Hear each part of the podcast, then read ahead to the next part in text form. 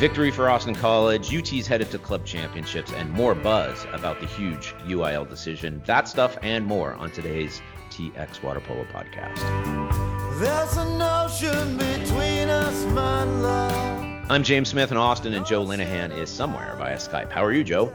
Good. I'm in North Texas at my office. I'm and I'm waiting for the Astros to win the World Series tonight. I know. That's I was gonna. I was gonna. I was definitely gonna talk to you about that because I don't follow it as closely as you do, but I have to say I've become an Astros fan, and so I'm. I.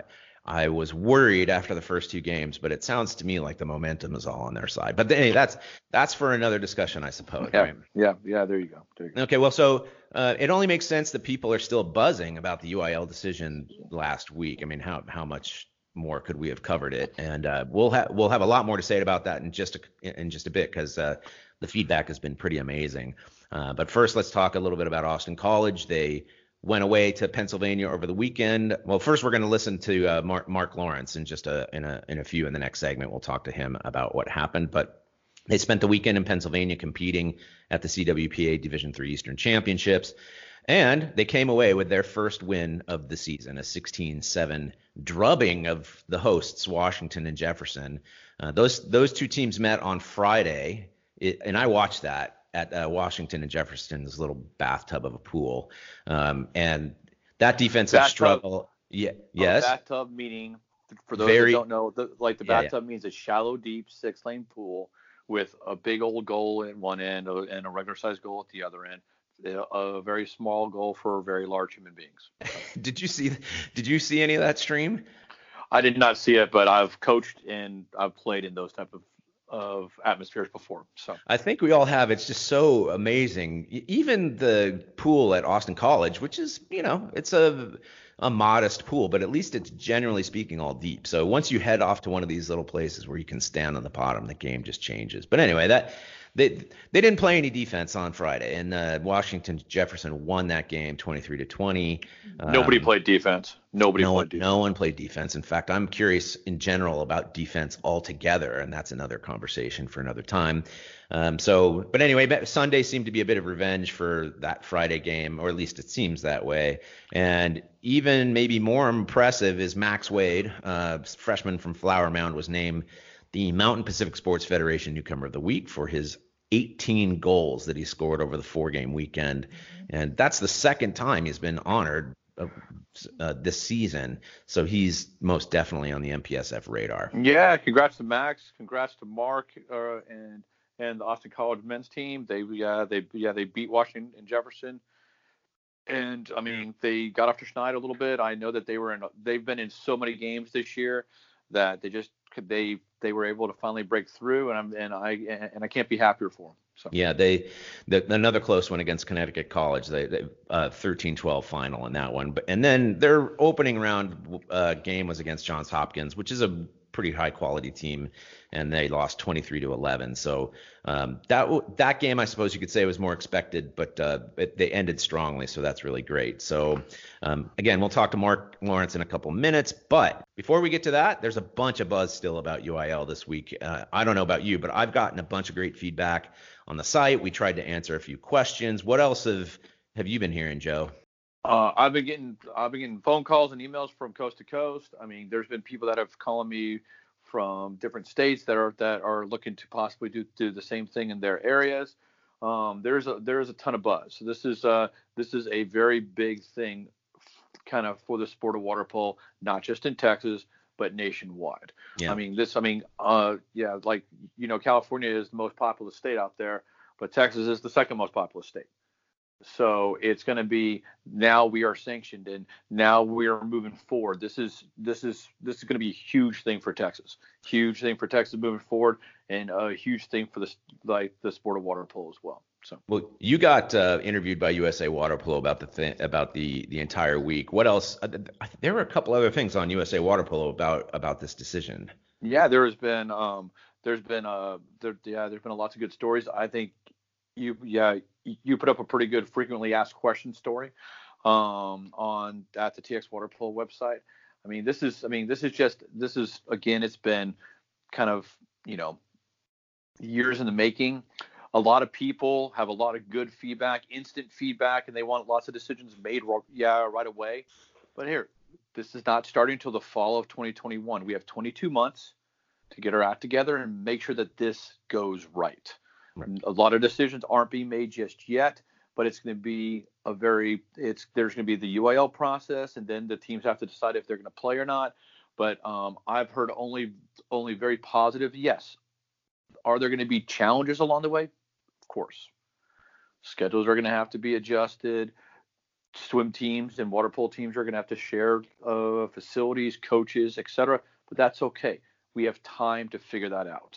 Right. right That's um, that might be the biggest concern I've heard about is what is this going to do the swim season? And I might be the wrong person to ask that question because it's it's this is water polo's time finally. So it's it's it's uh there will be negotiations. I know you want to be diplomatic about it, but it's a it's a you know water polo is a UIL sport, so it's a, it should be treated as such, and that's all I'll say about it. So and and and it will be treated as such. And there again, you know, every school district, even within the school district, schools are going to be are like every coaches and diff- are going to have different situations with facilities, pool time access, the number of athletes. Everybody's gonna have to make their like the decisions that are going to be best for their programs and moving forward. But what water polo does provide, it's going to be an opportunity to help grow aquatics. It's to be a great preseason before the high school swim season. So I this is this is only going to be a positive, however you look at it. It's just that some people are going to have to take some time to look at it and yeah, and kind of yeah, and kind of find what are going to be the solutions that are going to be good for them. All right, totally agree. Um, did you see that uh, Harvard Westlake and Newport Harbor High School are making noises already about coming to Texas to play? Let's go. Yeah, let's go.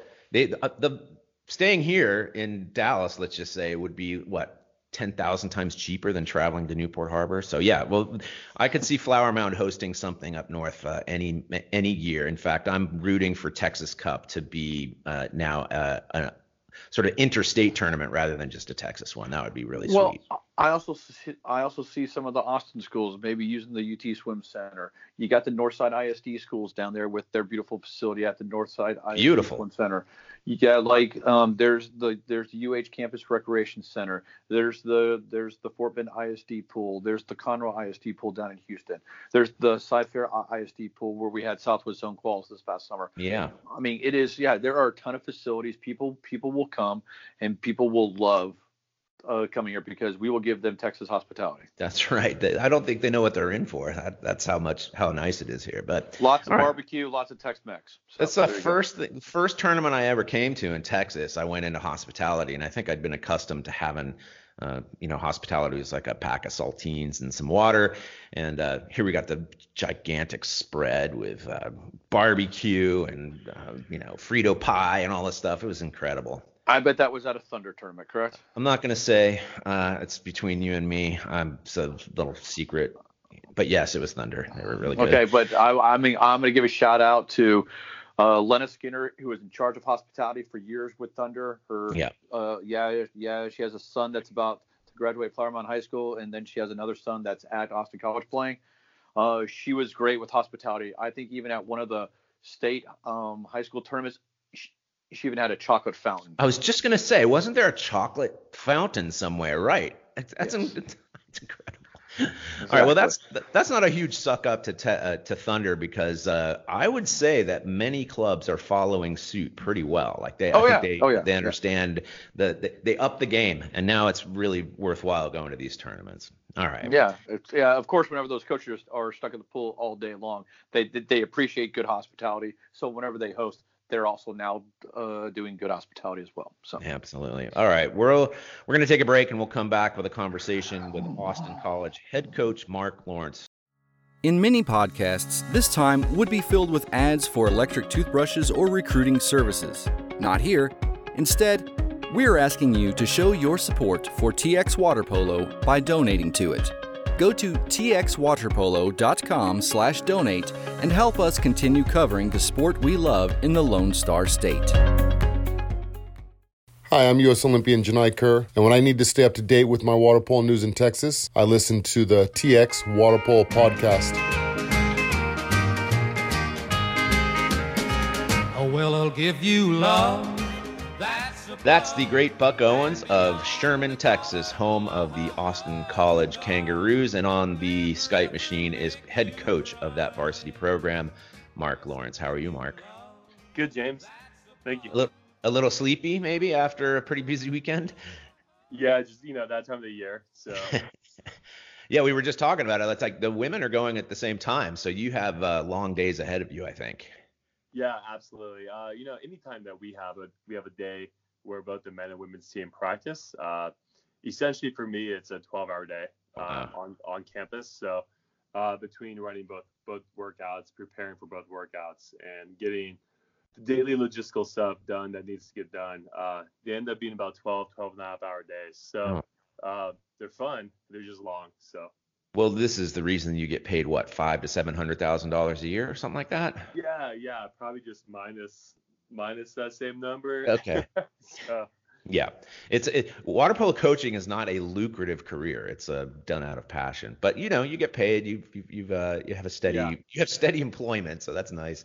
Um, yeah, all right, enough of, enough of that nonsense. So um, I wanted to talk about your weekend. You uh, earned your first win over Washington and Jefferson. You spent a weekend in Pennsylvania, but um, but, but first let's let's go back to what happened a, a, week and a half ago, which is the UIL decision to sanction water polo. And you have something of a different perspective. You're an NCAA coach in the state of Texas, and maybe you can explain a little bit what it means to you and your program.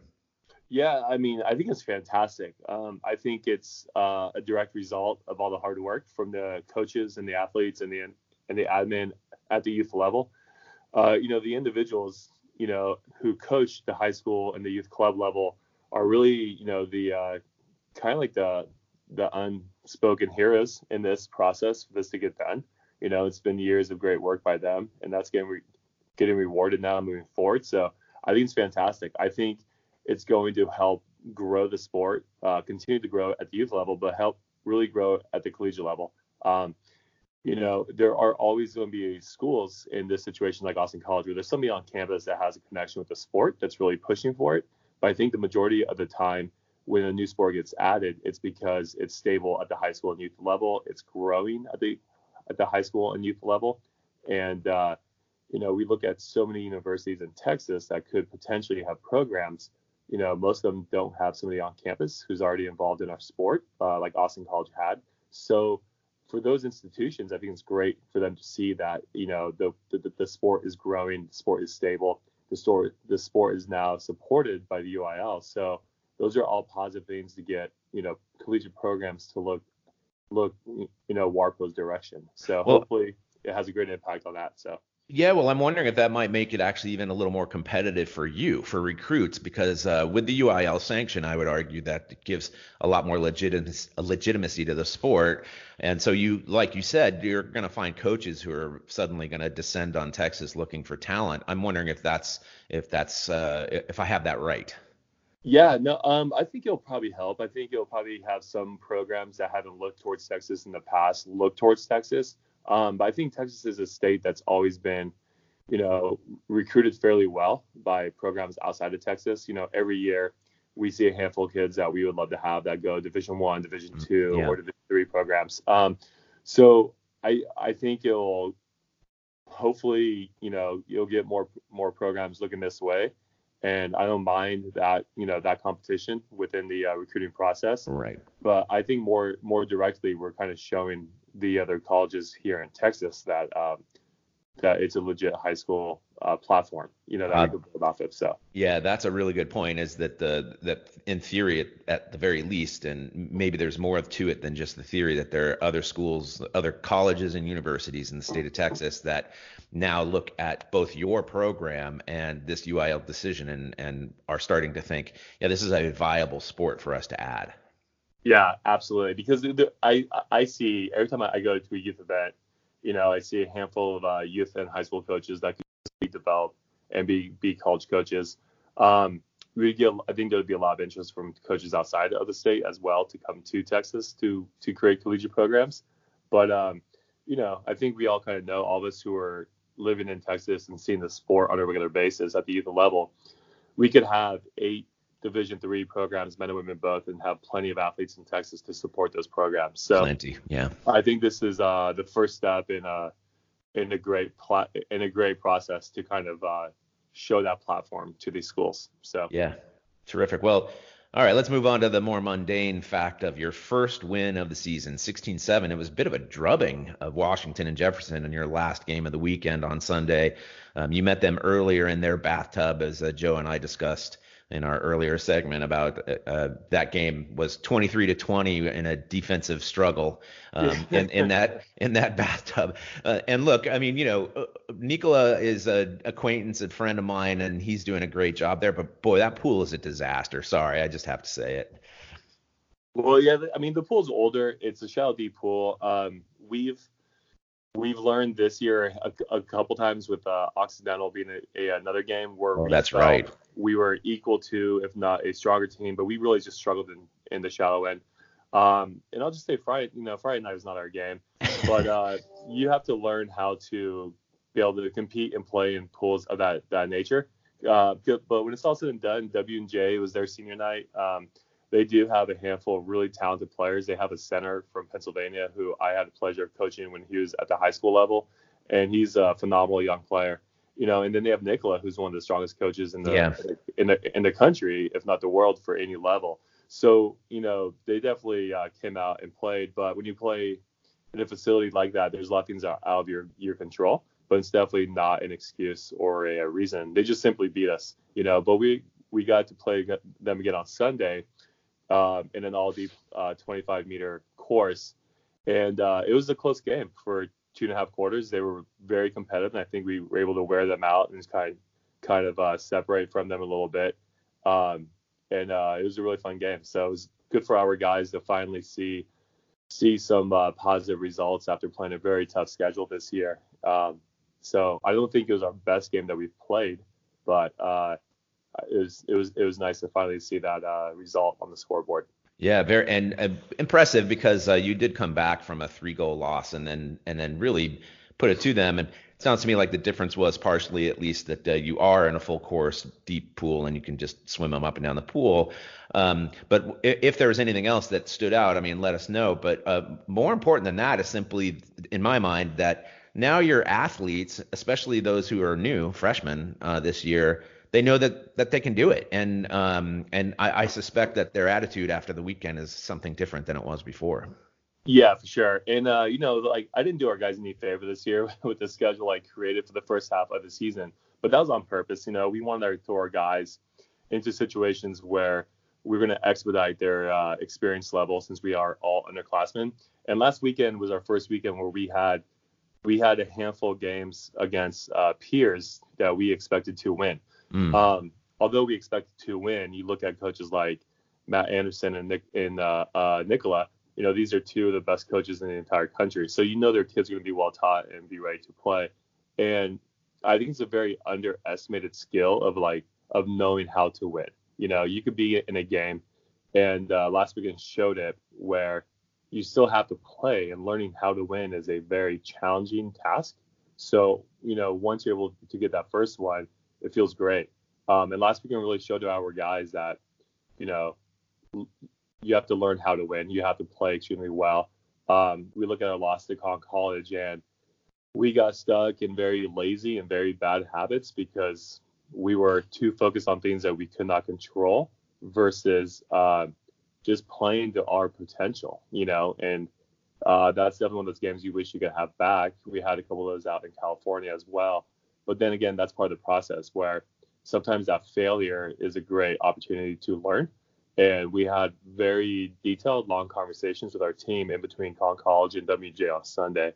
And WJ on Sunday, our guys came out and they they just played very well. They focused on the things that they could uh, control, and they played very well. And hopefully, they saw that difference. So So that's a that's a bit of coach speak for maybe it was a mental issue in, in a connection with a Connecticut college game in particular, maybe a little physical, maybe something that they weren't accustomed to before. You don't have to answer, but that that's what the impression I get is that uh, and with your team is that again they're young and they are relatively inexperienced compared to say players from other states who get twice as many games or something like that. So yeah, a, a gigantic learning experience altogether. Yeah, absolutely. And it's it's kind of you know from an outsider's outsider's perspective, I think as a fan of a sport or as a youth player or youth coach, it's easy to look at a record and say, well, that team's not very good. And it's really far from the truth because every team at this level is good. Um, we look at Connecticut College and Washington Jefferson, and you know they might not have the record of some teams out out west, but the combination of their of their their two center players, um, uh, Arturo from Connecticut College and then uh, Kish from Washington Jefferson, and you combine those with their head coaches, and that those are phenomenal players who could control a game if you let them. So right. Um, so you know that mental aspect of learning how to win and learning how to be athletically mature for a young team uh, can be really challenging, and that's that's what we faced last weekend. So I'm I'm I'm, I'm glad we were able to take a step forward to finish that weekend off. Yeah, that sounds very gratifying. It's something that you see in uh, almost improvement, maybe even not on your best weekend of the of the season, but you see improvement. You see them picking stuff up. That's got to be that's got to be something pretty gratifying. Yeah, absolutely. So. Um, so moving on, Max Wade. He had a weekend that uh, caught the attention of the Mountain Pacific Sports Federation, in which you're a member. That includes UCLA, uh, Stanford, Cal, uh, Penn State Behrend, and whom, uh, USC. Yeah. Forgot forgot USC. Anyway, that he's getting the attention enough from those teams and those coaches out in that area to earn himself a newcomer of the week award for the second time. He scored 18 goals over the weekend, um, and he's clearly putting himself, but also the program on the map. Yeah, yeah, absolutely. Uh, he's had a phenomenal weekend. Um, last weekend, you know, he got top top freshman for the CWPA D3 championship uh, weekend also. So he got two uh, two two honors for last weekend's play. And Max is doing a ph- phenomenal job. Like you know, um, it's not just Max. We have a, we have a handful of other players, including two other freshmen with uh, Michael Colmenares and Evan Cueva, who had just fantastic weekends.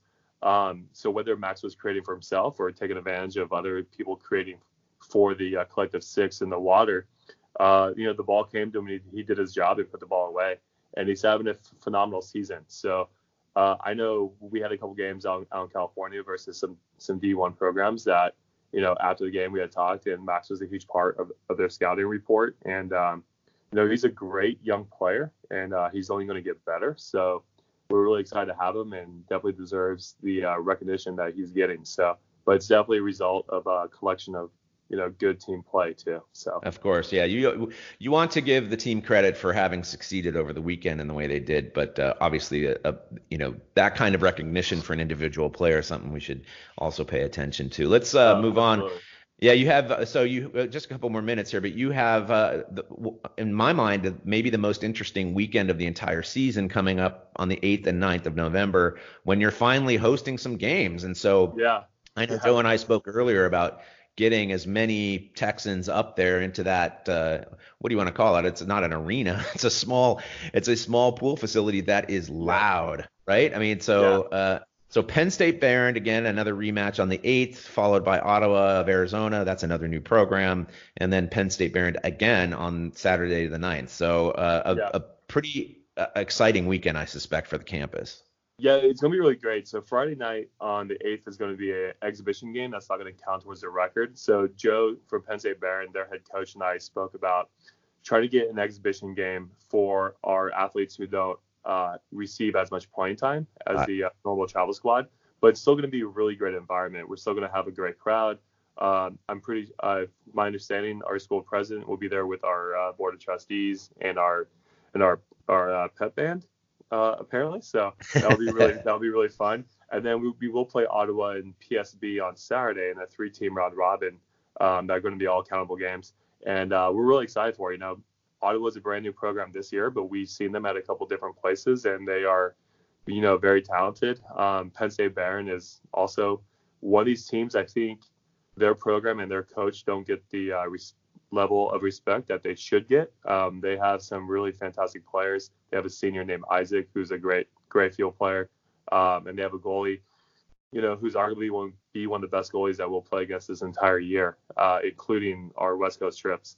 So they're going to be very, very tough games, but uh, they're going to be games that, kind of going back to our previous conversation, if we if we play really well, focus on the things that we can control, uh, hopefully we'll come out with a couple wins. So I'm I'm curious about the school's culture really, um, and whether it's come to embrace water polo as a sp- as a legitimate sport and and it's part of the collegiate experience uh, because it's it's come uh, it's come on so quickly and so intensely. Yeah. It's it seems almost like they might not be able to catch up with just how cool the sport might be. No, I think our campus has a full grasp of it. To be honest, um, I would I feel very comfortable saying I have an awesome relationship with almost everybody who I work with here. Um, and if I don't, it's just simply I don't know them well enough yet. Um, mainly because I'm just awkward and I force friendships on everybody on campus. Uh, no, but it's um, the, the level of support we have from our campus is phenomenal. Um, and I think sometimes it's maybe not as seen as as it's not as visible as it really is, just because we don't have as many home games with being so uh, isolated geography wise for the time being. But um, the level of sport's fantastic. I would say it's as strong and as uh, recognized as uh, any other school I've ever worked at, you know, big and small. So it's it, it's awesome. The school has embraced us as a sport with having you know 40 plus brash, confident, loud, right. book, book, book, high uh, high character kids on campus, and um, you know I think I'm very comfortable to say that you know Warpo will be here for a very long time. So, which which feels feels very uh, uh, comforting, you know. Right. So, um, you, so you scheduled these games obviously on the on-campus pool, and you could yeah. see entirely why you would do that. Um, did you give any consideration to playing in Dallas at maybe a larger facility? So for this for this year we have not. Um, this year we added a, a, uh, additional trip to our travel and our schedule, and just to be completely honest, we weren't sure if that was going to fit into our budget. You know, um, mm-hmm. it's really important to have these games in Texas, but it's also uh, really important to make sure that, you know, uh, I don't go above and beyond what our capabilities are since we do travel so much. But I think it's also really great to have games on campus. You know, yes. um, you know, our our pool is old, but our pool is definitely not bad. You go, I mean, I'm six foot seven, and I could play without using the bottom um, very effectively. You know, on on our shallow end. So which is not really that shallow. It's like five and a half. And um, so to have these games on campus is crucial. I think it's great for the campus. It's great for the athletes. It's great for their families. Um, and I think you know as we move into the future, there'll be some sort of balance between our games that we have in Texas, where we'll have some in the Dallas area, we'll have some on campus. Um, and it really will have nothing to do with who we're playing against, but just more so timing of that uh, of that schedule and what our budget for the year looks like. And, sure. You know, a, a combination of a couple different variables. So. Well, we will uh, help pitch this weekend for you because we want to see as many Texans get up there as possible. In fact, uh, when I was talking with Joe earlier, I, I, mentioned North Texans, and he said, "Forget that. Everybody from the whole state, you can get in the car and get up there five hours. I know that it's, a, I mean, that's a very Texan yeah. dis- distance, you know, so it's it, it's acceptable. So hopefully the place is packed, that your teams that you play are intimidated, and that uh, you come away victorious. Yeah, we're. I mean, we're really excited. So we had one of the best environments that I've ever seen uh, with noise and feeling uncomfortable at times. Uh, when we played Brown at home last year, and I know uh, Coach Mercado felt that way also, where it was just one of the most intimidating, loudest uh, environments that you can imagine. Um, so I think it's going to be a lot of the same this weekend. I would imagine our Friday night game might be a little bit, a little bit classier, I guess is the best way to put it. and I think I'm expecting Saturday to be very loud, very rambunctious, uh, very welcoming, but deafening with with noise. So we'll see how it all goes. We will. Let's let's uh, catch up after the, that weekend of of competition. But uh, until then, uh, you, we'll let you go. You coach your both your women's and men's teams today, and uh, give you a little bit of a break. But thank you very much for your time. That's Austin College coach Mark Lawrence. Great. Thank you very much, James. Thanks, Mark. When we come back, Joe with an announcement and some other stuff before we get out of here. Double team. Deflection. Ball's loose. Yaustra. Ball game.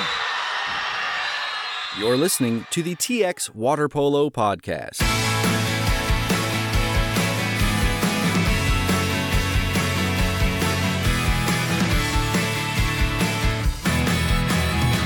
Okay, it's Joe and James wrapping up with a few more items. First of all, the University of Texas. They uh, beat A&M a couple weekends ago to win the Texas Division Championship. They're headed to Pittsburgh on November 15th and 17th for, through those dates for the National Championships of Club Teams. That's uh, sponsored by the CWPA. Um, they won that at Rice University a couple weekends ago, uh, and actually avenged an earlier season loss that we talked a lot about uh, on this podcast. That they it was a I think it was a six five loss, and they won seven to three. It was streamed, and um, actually one of the cool things about it was I was at the Shark Fest down at Cy-Fair, and there are a lot of people who are sort of commuting back and forth to see both of those games. So it was very cool. Yeah, it was great to have those two tournaments at the same time in in the Houston area. You got, you got the CWPA champs at Rice, and then you got the Shark Fest age group tournament for 18 under all the way down to 12 and under up in Northwest Houston. I mean, there's just uh, there's just more and more water polo being played. It's awesome. Yep, UT UT beat Rice in their semifinal 12 to 2 and Rice had been touted as a, an improved team, which I think they are, but I think they just they uh, they didn't peak at the right time for that game. So UT took on un, the undefeated Aggies and took them down and they are headed to Pittsburgh. We'll talk about that a ton more in the next couple weeks uh, as they get uh, as they get ready to go. We'll try to get somebody from the UT team on on the podcast. Um, in the meantime, there's a bunch of other stuff coming up uh, in the state of Texas, including the Texas State games. Is that right? Yeah. The uh, last week we haven't really made a formal announcement about this, but we do have an agreement in place with the city of Corpus Christi and the Texas Amateur Athletics uh, Federation, also known as TAF, where water polo is going to be part of the TAF Games of Texas. Uh, beginning in 2020. It's going to be the last weekend of July in Corpus. Um, we're going to have the 1400, 1200, um, yeah, just athletes to be focused on that. This is a lot of municipalities that get together um, in a variety of different sports, from you know archery to you got fencing to um, softball and swimming and track and field. It's like a little mini uh, uh, Texas Olympics, and they have this across the country. There's Empire State Games in New York. There's the Sunshine State Games down in Florida. So water polo is going to be officially part of this kind of moving forward. So I'm I'm excited about that.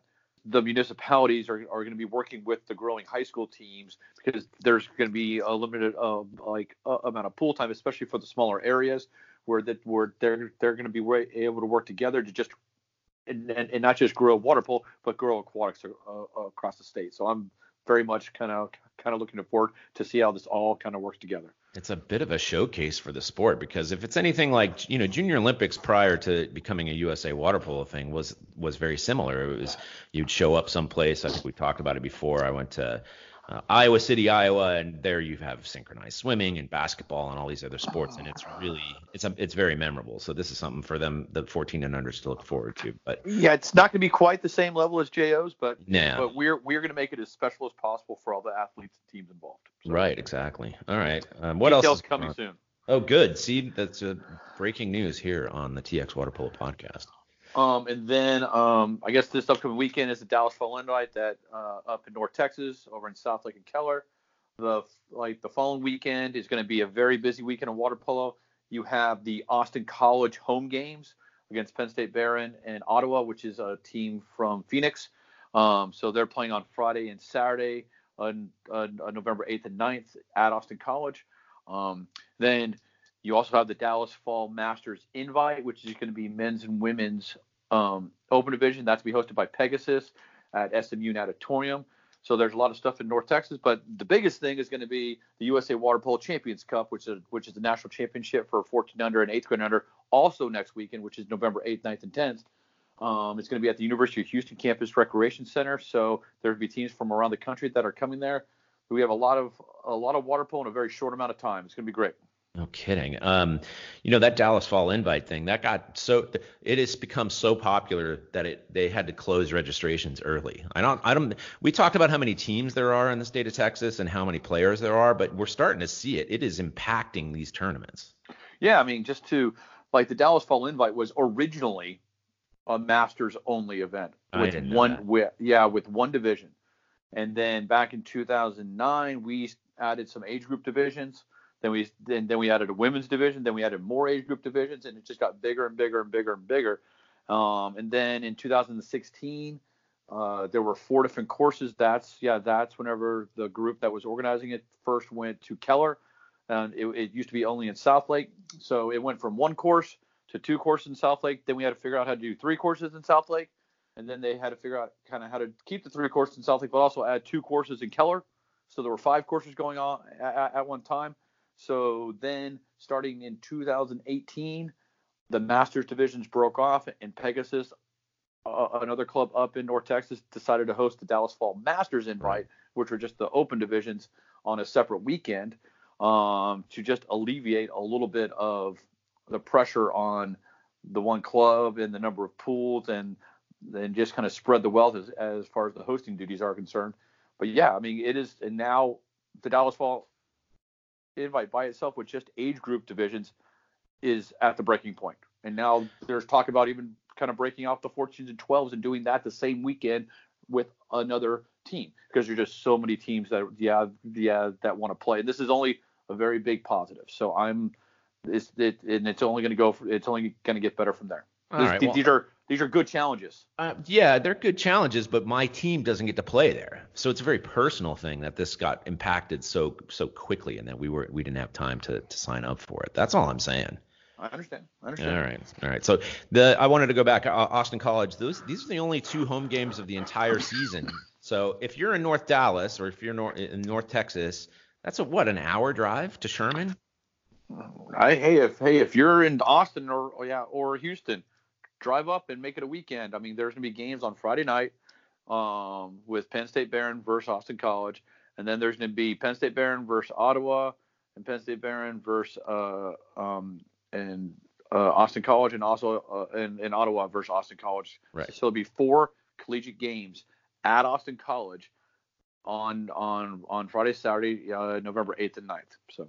It's the only NCAA water polo in the state of Texas this uh, this calendar year, so you should go. And based on what happened last year for their couple games that they played, I don't know if you've seen that pool, but indoor pool obviously, but small, and so the the the noise reverberates. I heard that they had over 500 fans last year, Oh. and it was noisy. I was at the game. I was Yeah. doing the online commentary for their uh like like the live streaming. So yes, it was very loud. I could barely hear the whistles. It's a great atmosphere to go watch water polo games. Hey, uh, what do we know about the teams coming from out of the state for Champions Cup? Is there uh, any any names that we might know? Yeah, I think there's San Diego Shores and Santa Barbara 805 and SoCal. So all like and then Greenwich. Um, that's just off the top of my head. So Right. all all the major clubs from around the country are going to be coming to Houston. Once again, a chance for you to go watch some of the uh, best clubs in the country play in the state of Texas. It's a we're fortunate to have it. So And there are also two there are two boys teams and two girls teams in that tournament from Texas. Boys teams are are the Southside Honey Badgers and the Thunder Water Polo Group, and then the girls side of you know Thunder also has a girls team, and then there's a Lone Star team, which is kind of a collection of girls from all the other clubs that didn't have enough to enter their own team. So yes, super fun. Good chance for them. All right, I think that's enough, right? That's another jam-packed show. So my thanks to Mark Lawrence of Austin College for joining us, and of course my thanks to you, Joe. yeah, thanks James, it's been fun. And thank you to all of our donors, including the Benners family and Tanya, who both gifted us uh, pretty generously last week. It's been uh, the what we've been receiving has been really impressive, and I'm very, uh, very pleased and and uh, grateful for it. And finally, of course, go to txwaterpolo.com to listen to the podcast, to find us on social media, to leave comments and all that stuff. And thanks to you, huge thanks to you for listening and for telling a friend about the TX Water Polo podcast. Until next week, so long from Austin.